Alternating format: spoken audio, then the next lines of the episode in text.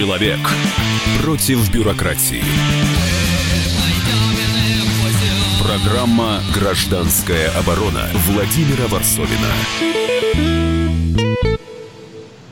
Ну что, продолжаем наши кухонные эфиры «Гражданская оборона», кризис массовой изоляции. И сегодня поговорим о нас, о простых людях, о простых смертных, которые это все переживают э, на своей, на своей жизни, все это перемалывает нас. И поговорим о, о том, как расслаивается наше общество, как сохраняется или не сохраняется справедливость э, внутри нас и около нас.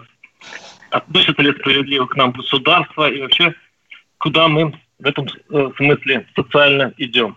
У нас э, тоже на это, тоже, я думаю, на кухне в своем доме э, Алексей Николаевич Зубец, директор Института социально-экономических исследований Финансового университета при правительстве РФ. Э, Алексей Николаевич, здравствуйте. Добрый день.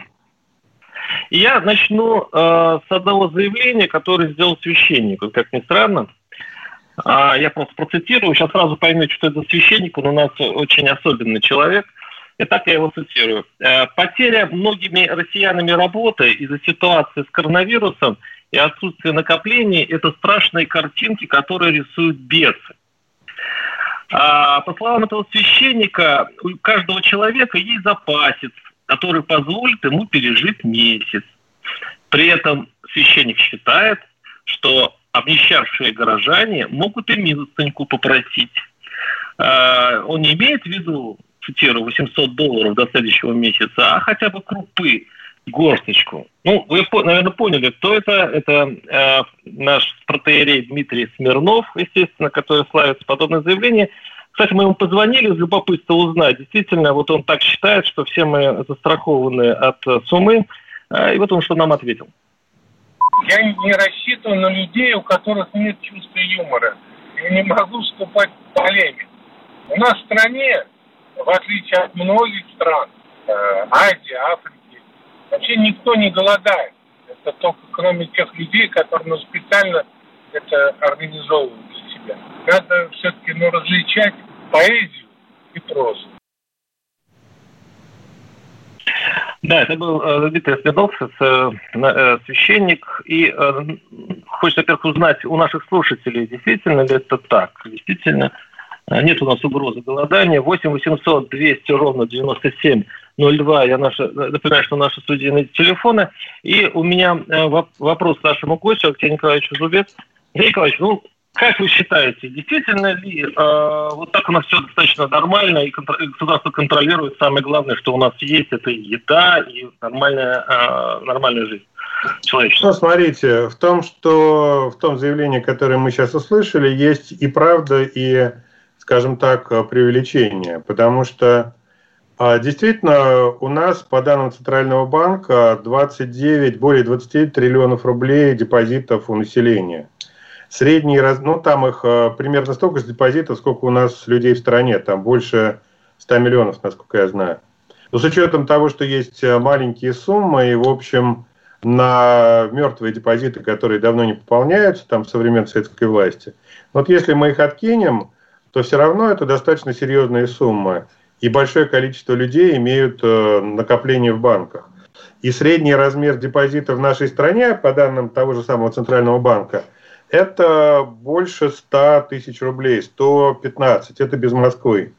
Если взять э, размер депозитов с Москвой, то это будет там за 200.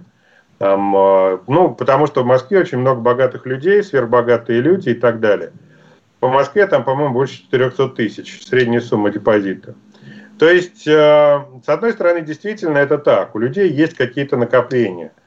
С другой стороны, действительно, правда состоит в том, что у нас достаточно много людей, которым не хватает денег на еду.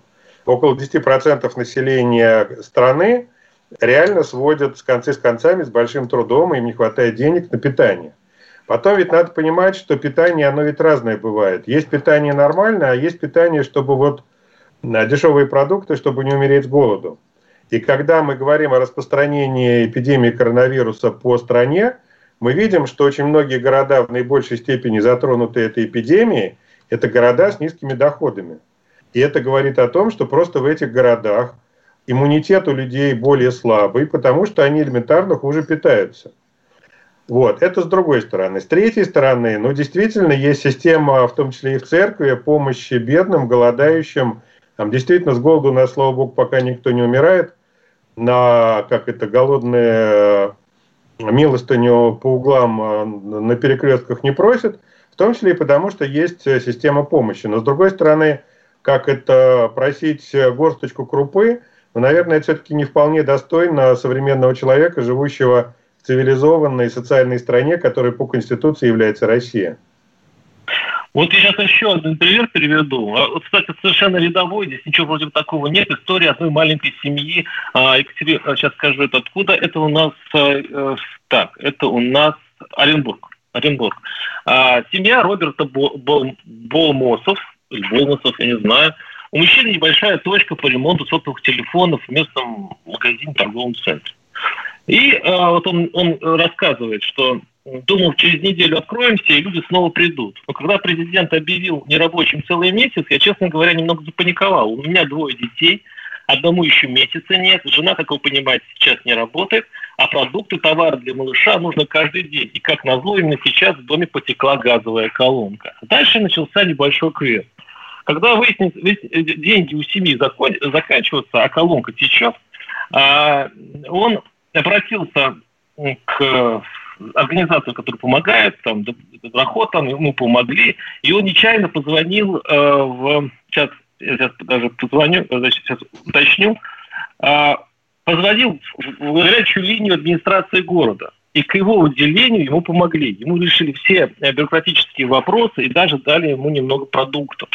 Я к чему это все рассказываю? Я к тому рассказываю, что даже вроде бы более-менее средний предприниматель столкнулся э, с проблемой голода. Буквально в 3-4 э, недели, которые ему оставалось прожить до следующей зарплаты, и, и уже деньги заканчиваются. Поэтому, мне кажется, вопрос, вопрос, вопрос того стоит и, и будет стоять через пару недель. Как вы считаете? Безусловно, у нас довольно много людей, которые находятся в тяжелой ситуации. Это многодетные семьи с невысоким уровнем дохода, которые при, до кризиса, при нормальной жизни чувствовали себя не вполне комфортно. Но мы эту тему обсуждали уже с вами. Из кого состоит бедность в России? Бедность в России состоит из многодетных, малообеспеченных семей, в том числе и э, одинокие матери с детьми с невысоким уровнем дохода. И вторая, это первая группа, на которую приходится там большая часть бедных. И вторая группа бедных – это э, семьи с инвалидами. Третья группа – это одинокие пенсионеры. И, в общем, они в нормальных-то условиях жили не очень хорошо. А с учетом нынешних ограничений, с учетом того, что сейчас многие остались без работы и без каких-то заработков дополнительных, которые позволяют сводить концы с концами, для многих это реально большая проблема. И те деньги, которые а, по президентскому указу, по постановлению правительства выплачиваются там и 3, и 5 тысяч рублей на ребенка, это, в общем, для очень многих семей это те суммы, которые позволяют просто элементарно как-то как пропитаться. Другое дело, опять же, возникает вопрос качества этого питания и что станет э, с людьми после нескольких лет или там нескольких десятков лет жизни на таком рационе. Э, что останется от их здоровья после дешевых, не очень качественных продуктов. Но это уже чуть-чуть другая история. Вот, а, то есть, да, действительно, в нашей стране, наша страна многообразна, и чего у нас только нет. И когда правительство говорит о том, что ну, бизнес вы там переживете и протянете пару месяцев, они, наверное, исходят из того, что у бизнеса есть какие-то накопления. И действительно, мы э, читаем истории там, э, про то, как предприниматель продал там свой Porsche, а второй продал Бентли для того, чтобы поддержать собственное, собственное предприятие и не увольнять людей но у нас масса предпринимателей, у которых нет ни Porsche, ни Bentley. И, в общем, как-то и не предвидится ни то, ни другое.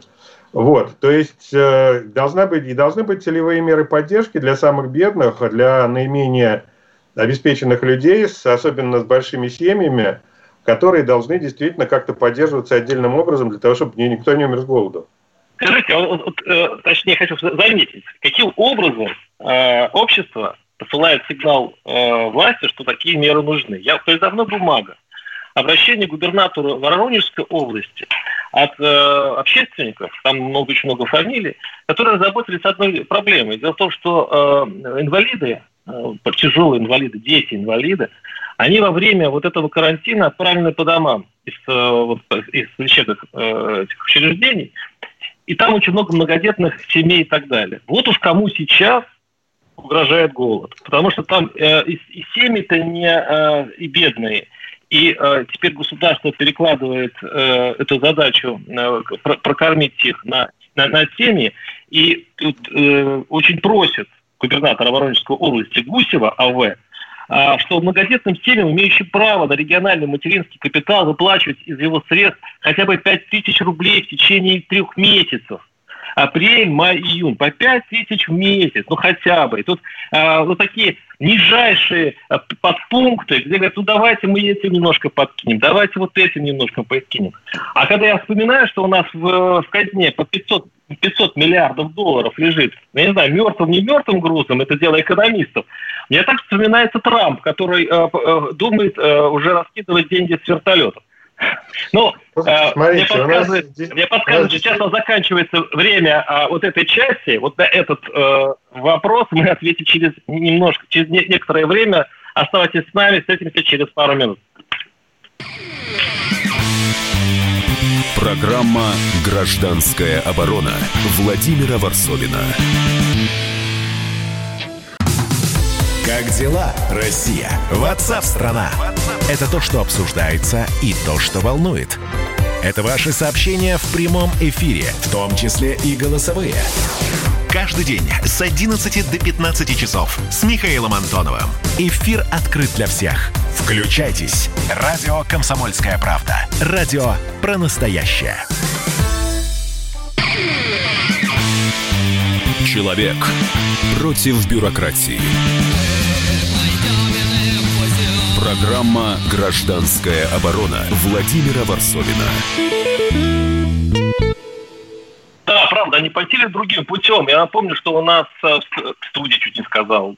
Мы на удаленной связи карантинем Алексей Николаевич Зубец, директор Института социально-экономических исследований финансового университета при правительстве РФ. И перед э, перерывчиком вот этим я задал такой вопрос. Но э, сейчас очень многие общественники просто на коленях у властей выпрашивают подачки для многодетных семей, которые сейчас близки к голоду, не голодают, близки к голоду. А у нас в бюджете ну, 500 ну, миллиардов, по-моему, если мне память э, не подводит, э, долларов. И вообще-то говоря, может власть, по, по примеру Трампа, который вообще собирался разбрасывать деньги с вертолета, таким образом хотя бы поднять э, спрос, который сейчас падает. А вот вопрос Алексею Николаевичу. Почему у нас этого нет? Ну, во-первых, денег у нас там э, больше, чем 500 миллиардов, но надо понимать, что эти деньги э, не все могут быть потрачены. Около 300 миллиардов долларов – это та сумма, которая является неснижаемым остатком на случай каких-то катастрофических э, проблем.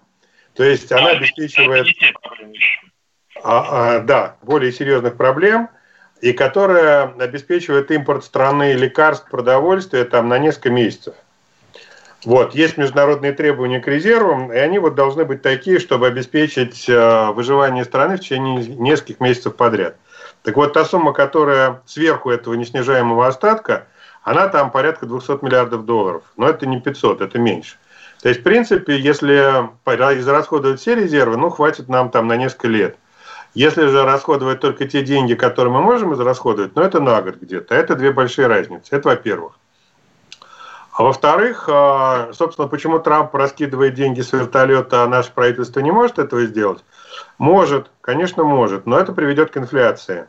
То есть это необходимо печатать деньги, увеличивать денежную массу, и э, за счет эмиссии, за счет увеличения госдолга можно а, профинансировать расходы нашей страны на протяжении, там, ну, скажем, одного года. Но правительство не хочет идти на эмиссию и на увеличение госдолга, потому что а, есть угроза устойчивости национальной финансовой системы. Все боятся того, что у нас было в 1998 году. Вот кто постарше помнит, как выглядел кризис, когда обрушилась пирамида госдолга. Чтобы такого не было, правительство старается этого избегать.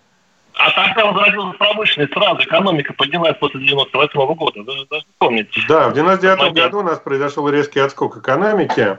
Вот, но если говорить о мотивации, почему они не идут на это, ну, во-первых, считается, что как я уже сказал, у бизнеса и населения есть заначка, и она действительно есть, это чистая правда.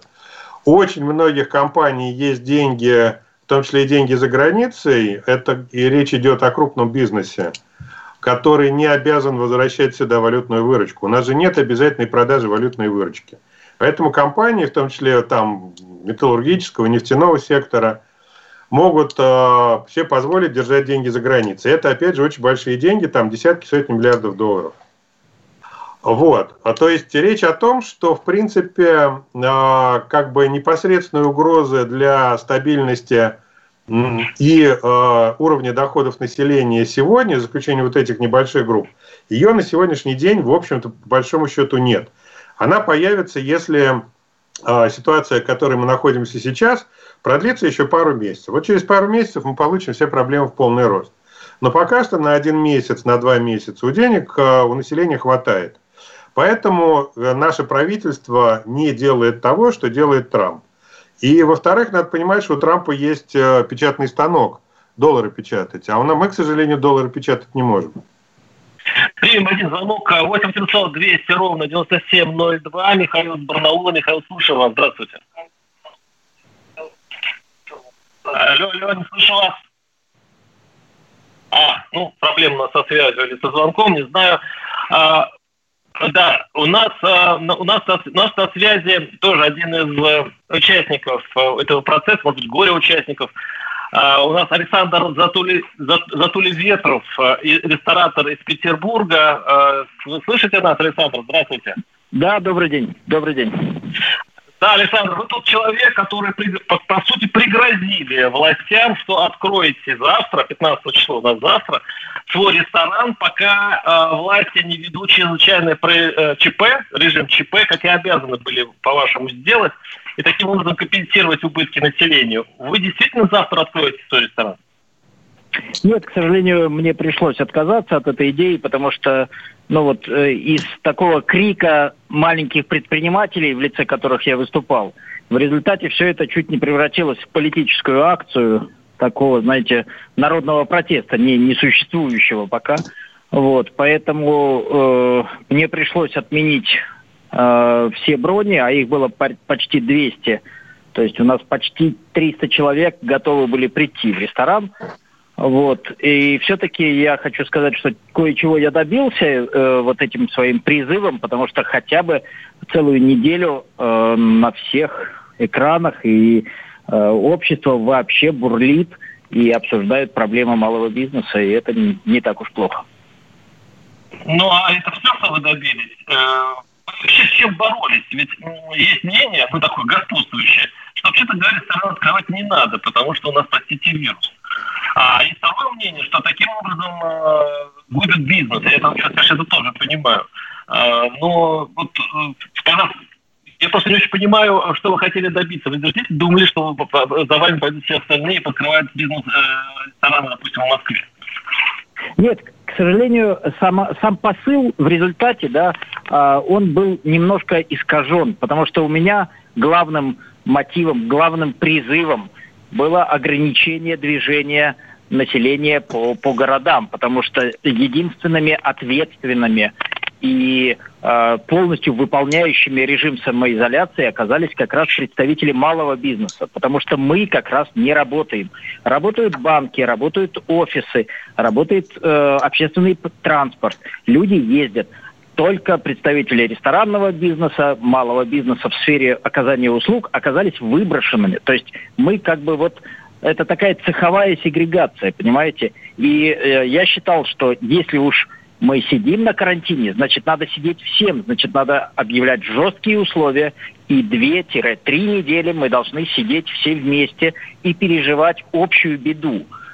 Потому что вот в нынешнем состоянии, к сожалению, это такая профанация э, самоизоляции. Люди ходят, там, сегодняшний индекс самоизоляции в Санкт-Петербурге 2,4, то есть очень много людей на улицах.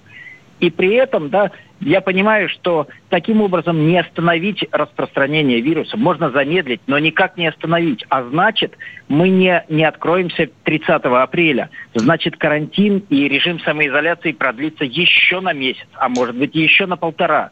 Как в это время жить?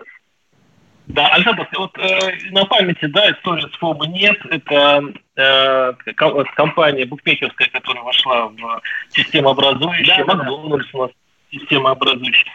Я понимаю, что вы говорите, но э, в чем все-таки э, э, причина этой несправедливости? Вы же говорите о справедливости, как я понимаю, так? Да, конечно, да. Причина ее... В чем причина ее нарушения, да? Кому-то можно работать, понимаете, а, э, через э, неделю, то есть первая неделя была вот абсолютного э, единения, да, я, ну, на улицах никого не было. И это действительно было даже вот как-то, даже приятно за, за население России, потому что, ну, все действительно с ответственностью отнеслись к режиму самоизоляции. Ну, в чем причина? Причина вот этого всего? Невозможно, да, невозможно. Людям нужно работать, Соответственно, э, город сделал определенные уступки, разрешил определенным предприятиям работать, и все пошли зарабатывать деньги. А мы вынуждены сидеть дома, а весь наш персонал оказался на улице, и они как раз гуляют. Они создают вот этот э, пониженный уровень э, самоизоляции, понимаете? И это самое главное, наверное, несправедливость. Потому что я не могу понять, почему в банках можно сидеть, в отделениях банка, а в маникюрных там салонах, в салонах э, красоты, в парикмахерских, в конце концов, нельзя сидеть. Где здесь справедливость? Спасибо. Это с нами был Александр Затулин. Я спасибо вам за участие в эфире. Ресторатор из Петербурга, который пригрозил, неделю грозил тем, что он самостийно откроется, откроет свой ресторан, потому что, дескать, юридически это возможно, потому что нет а, режима чрезвычайных происшествий. Тут передумал буквально за сутки, ну как передумал, видимо, э, заставили. У нас, э, у нас на связи другой предприниматель Дмитрий Валерьевич Потапенко. Дмитрий Валерьевич, здрасте. Вы на Добрый день. Добрый, добрый.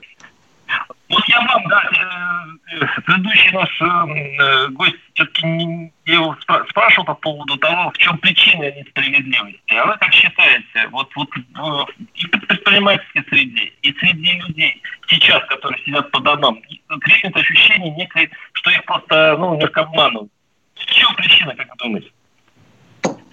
Ну, причина заключается в следующем. Значит, э, когда говорится А, то должно говориться Б. Э, значит, э, ведь в чем проблема так называемых каникул или самоорганизации? Дело все в том, что по законам это, безусловно, никаким не установлено и не возникает, самое главное, финансовая ответственность. Да? Получается, что те, кто говорят, что они от власти а, говорят, что банкет э, за чужой счет и во всех смыслах этого слова.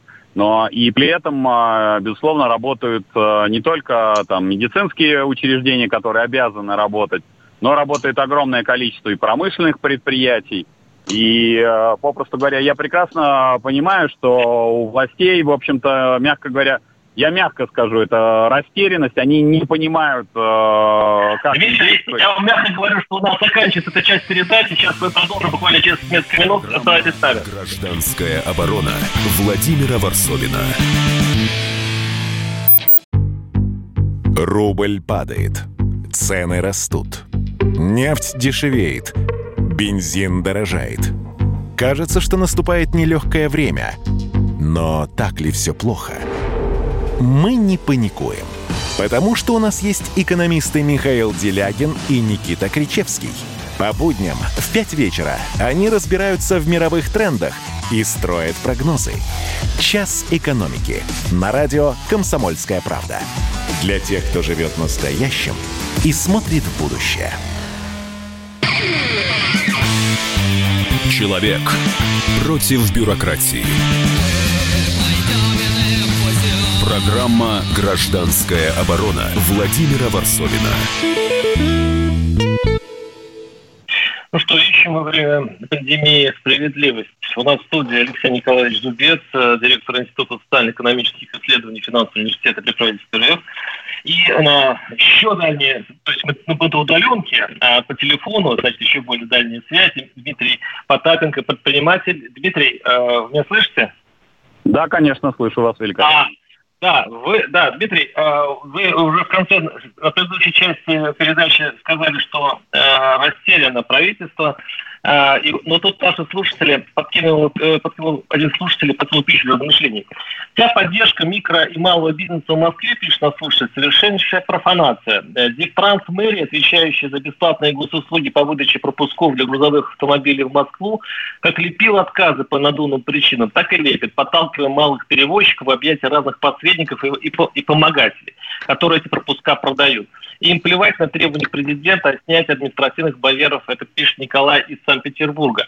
А вопрос такой, ну, такой растерянности не видно на этот раз. То есть наоборот, все как-то пользуются те, э, теми э, возможностями, которые им предоставляются. Как бы вы описали сейчас ситуацию э, с бизнесом и вообще в, э, в обществе? Действительно ли э, нам не угрожает вот, в связи со всем этим протоколом голод?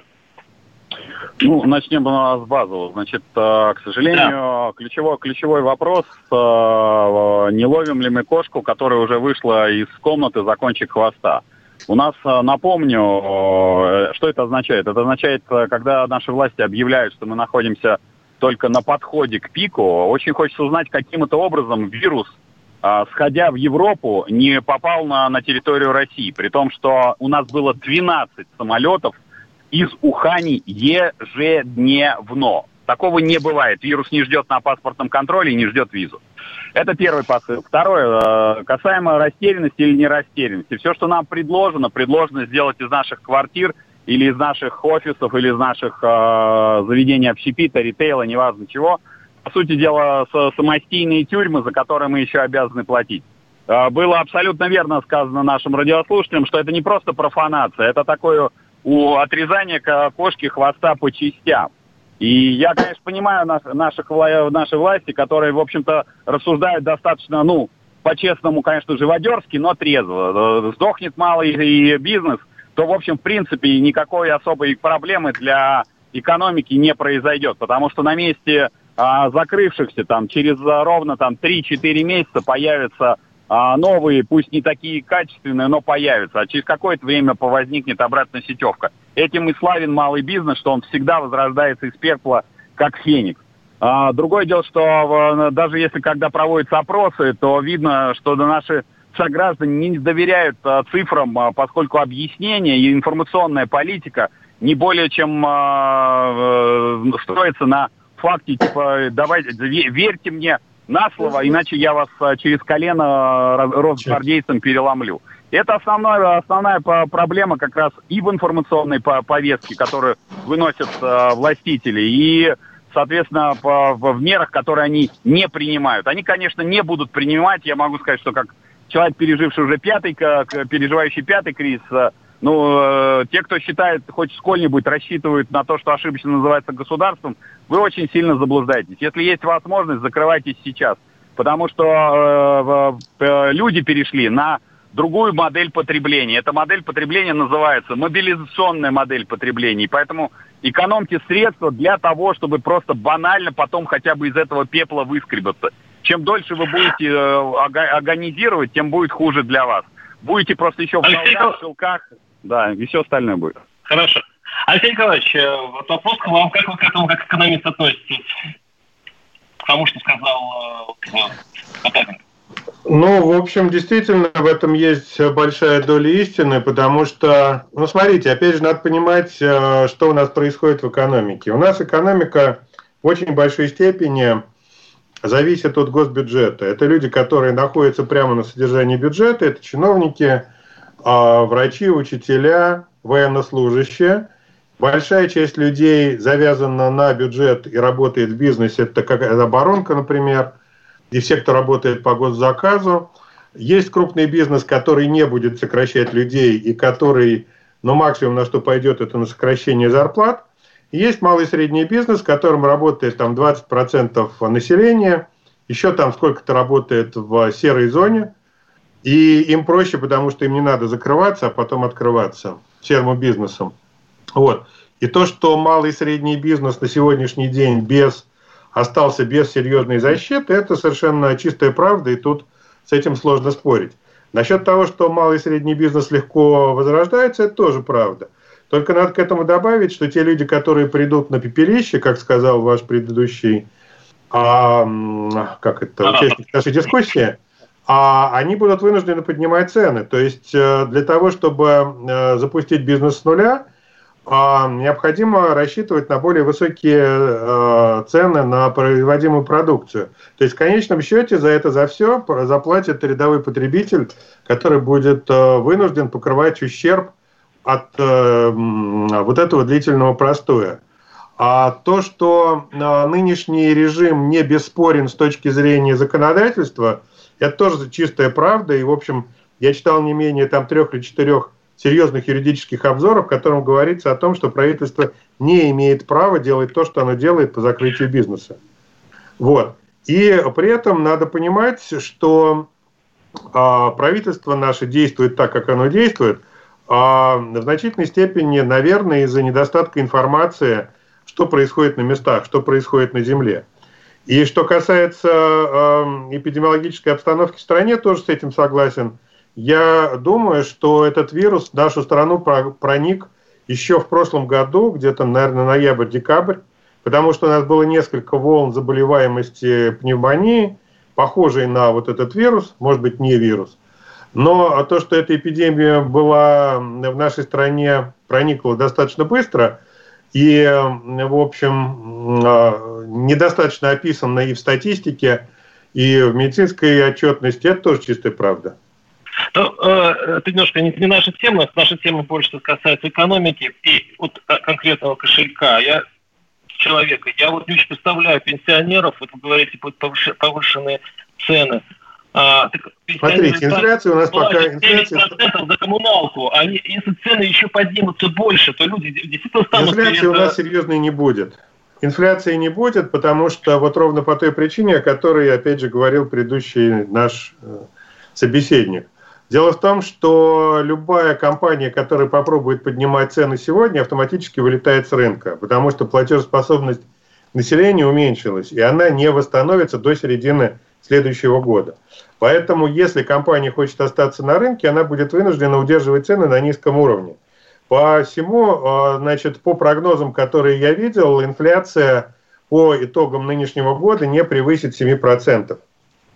Вот. И в нашей стране э, социальные пособия, в том числе и пенсии, индексируются на размер инфляции. То есть, по большому счету, старики-пенсионеры, наверное, в моменте что-то потеряют, но потом правительство им это возместит. Точно так же, как зарплата бюджетников. Она тоже увеличивается на инфляцию, и они потеряют мало. 8 800 200 ровно 9702, напоминаю, наши студийные телефоны.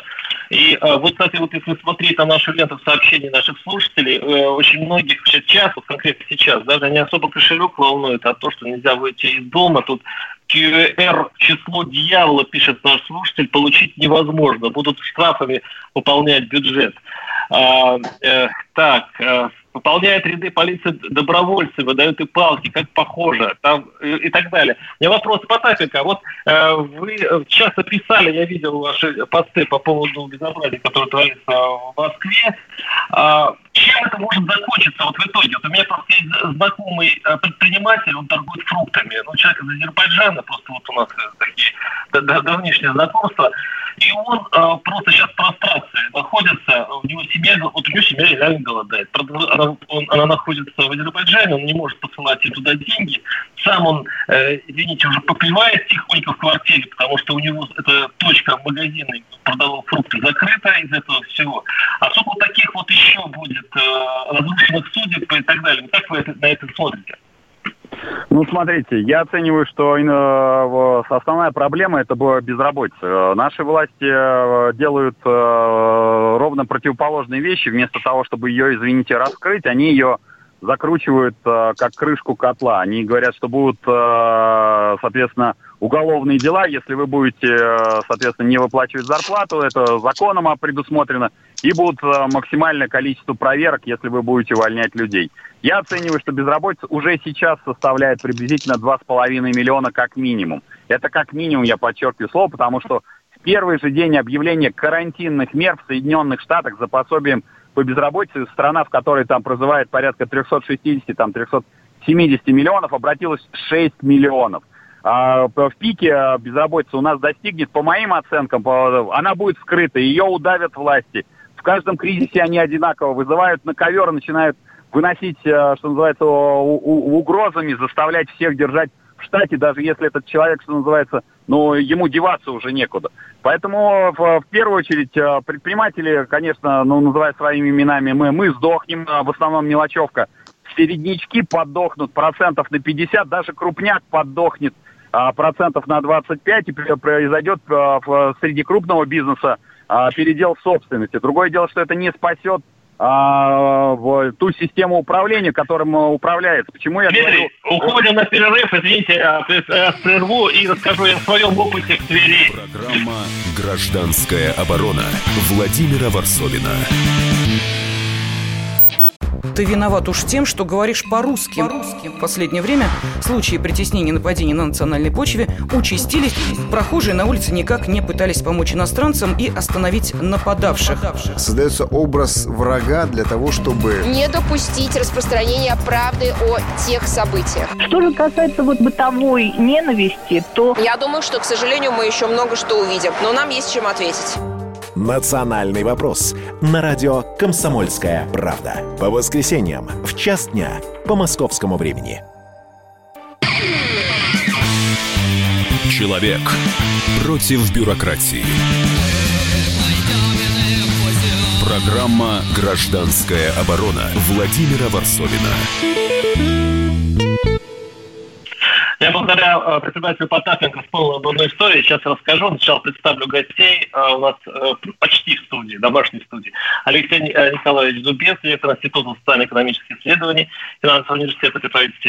И Дмитрий Потапенко, предприниматель. И, коль заговорили о службе занятости, я вспомнил одну историю. Вот буквально сегодняшняя информация Служба занятости Тверской области массово отказывает в постановке на учет по разным надуманным причинам. Нам известно, что один человек сейчас готовит иск, а другие отбивают пороги и так далее. То есть сейчас все рванули, ну, по крайней мере, вот я сейчас в Твери нахожусь, очень многие рванули безработные получать какие-нибудь э, от государства деньги, как э, безработные, но там вот уже, уже ждал результата. Конечно, эта информация Э, надо проверять и э, смотреть эти иски, которые будут. Но этот вопрос у меня сейчас к Алексею Николаевичу Зубец, директор Института социально-экономических исследований.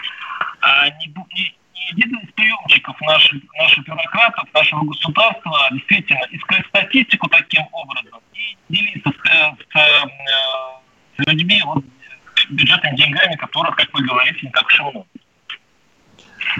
Ну, смотрите, если говорить о да, то есть э, то, та история, которую вы рассказали, это странная история, потому что президент обещал, что все, кто хочет получить эти пособия, должны получить их, причем э, получить в заявительном порядке.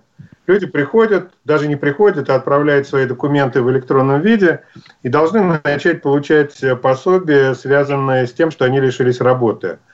А, и эти пособия, как мы знаем, доведены до уровня прожиточного минимума, а в Москве это сильно выше, чем а, средний российский показатель. Это больше 20 тысяч рублей, насколько я понимаю.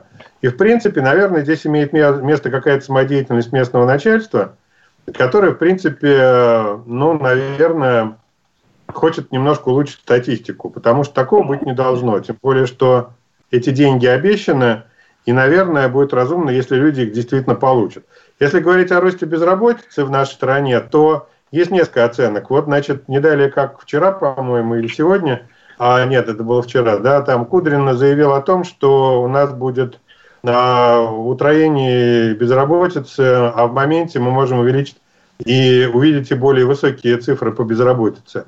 Я думаю, что я чуть-чуть более как бы спокойно отношусь к этой теме. Я считаю, что у нас будет удвоение безработицы и с нынешних 5 там, с половиной процентов мы увидим там 10 процентов безработных по итогам нынешнего года. В моменте действительно количество безработных может увеличиться еще больше. Но к концу года, по мере оживления развития экономики, помимо оживления, а, восстановления развития, ну, в том числе малого и среднего бизнеса, безработица должна снизиться. То есть, в принципе, катастрофы на этом фронте у нас а, произойти не должно. А хотя, конечно, ну, в моменте будут большие проблемы, тем более, что действительно 10-11 тысяч рублей – это пособие по безработице, но это точно не те деньги, на которые можно обеспечить себе достойное существование. При том, что люди действительно не виноваты в том, что они оказались без э, работы из-за закрытия предприятий. У меня вопрос Дмитрию Потапенко. Вот давайте подумаем о России после коронавируса. Вот вы как предприниматель, бизнесмен, скажите, кто выиграет от этого всего и будет ли это расслоение общества прогрессировать после коронавируса, после этой эпидемии? И вообще, какой вы видите Россию после пандемии?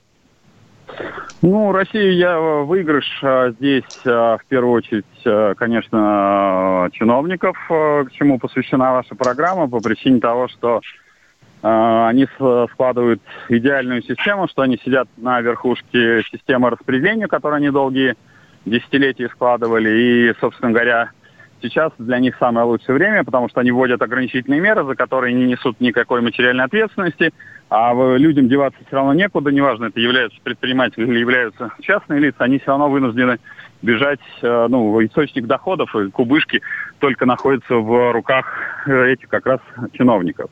Это э, по вопросу выигрыша. А в какой мы стране проснулись? Ну, я уже многократно об этом и писал, и говорил, что на самом деле эти вызовы а, по поводу а, изменений институциональных, они уже идут три года. То есть это как раз вызов а, с вопросом таким ну, слегка грубоватым, но честным. Государство, а ты вообще кто? Потому что появление крипты – это первый вопрос, собственно говоря, что институционально государство, которое всегда мы вроде как знали из, из экономической а, истории и практики, что государство – это эмитент денег, а это оказалось, что это не так – а э, последний вызов э, государство не обеспечивает главное. То есть то, что мы называли ошибочным государством, не обеспечивает банальную безопасность, а максимум, что нам может обеспечить, это тюрьму за наш э, собственный счет, еще оплачивая тюремщикам весьма недурную пайку. Поэтому, когда мы выйдем из, собственно говоря, кризиса особого нету. Я абсолютно согласен, что, в общем, фатального, ну, тут вопрос, что подразумевать фатально, то, что будет множество разорений, да, а, то даже будут некоторое количество смертей, потому что, например, в восьмом году я был вынужден, то есть это среди там, ну, очень короткого, э, скажем, э, короткого э, цикла знакомых, у меня три человека, извините, залезли в петлю именно по причине того, что не смогли рассчитаться. Я могу сказать, что это и в этот раз будет. То есть надо быть честным и откровенным, что это так произойдет.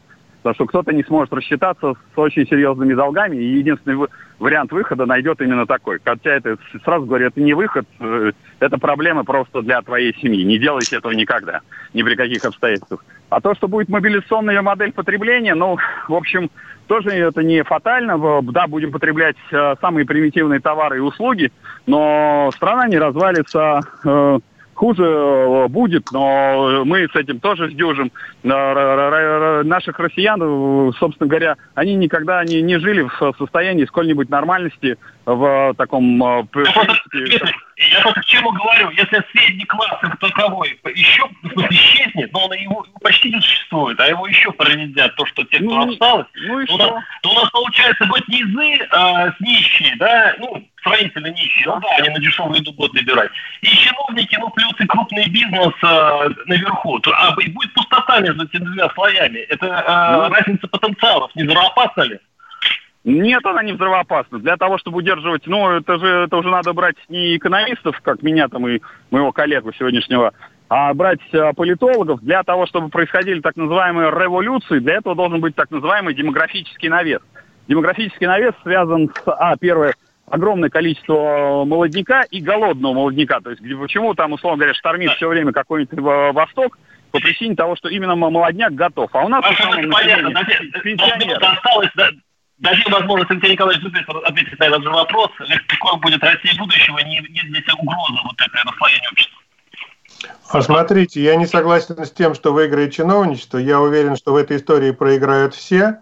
А насчет того, что Россия вот превратится в верхи и низы, разделенные между собой, тоже не согласен, потому что чиновничество, э, вернее, средний класс – это состояние духа, это образование, состояние ума те, кто получил хорошее образование и умеют э, создавать бизнес, э, останутся средним классом.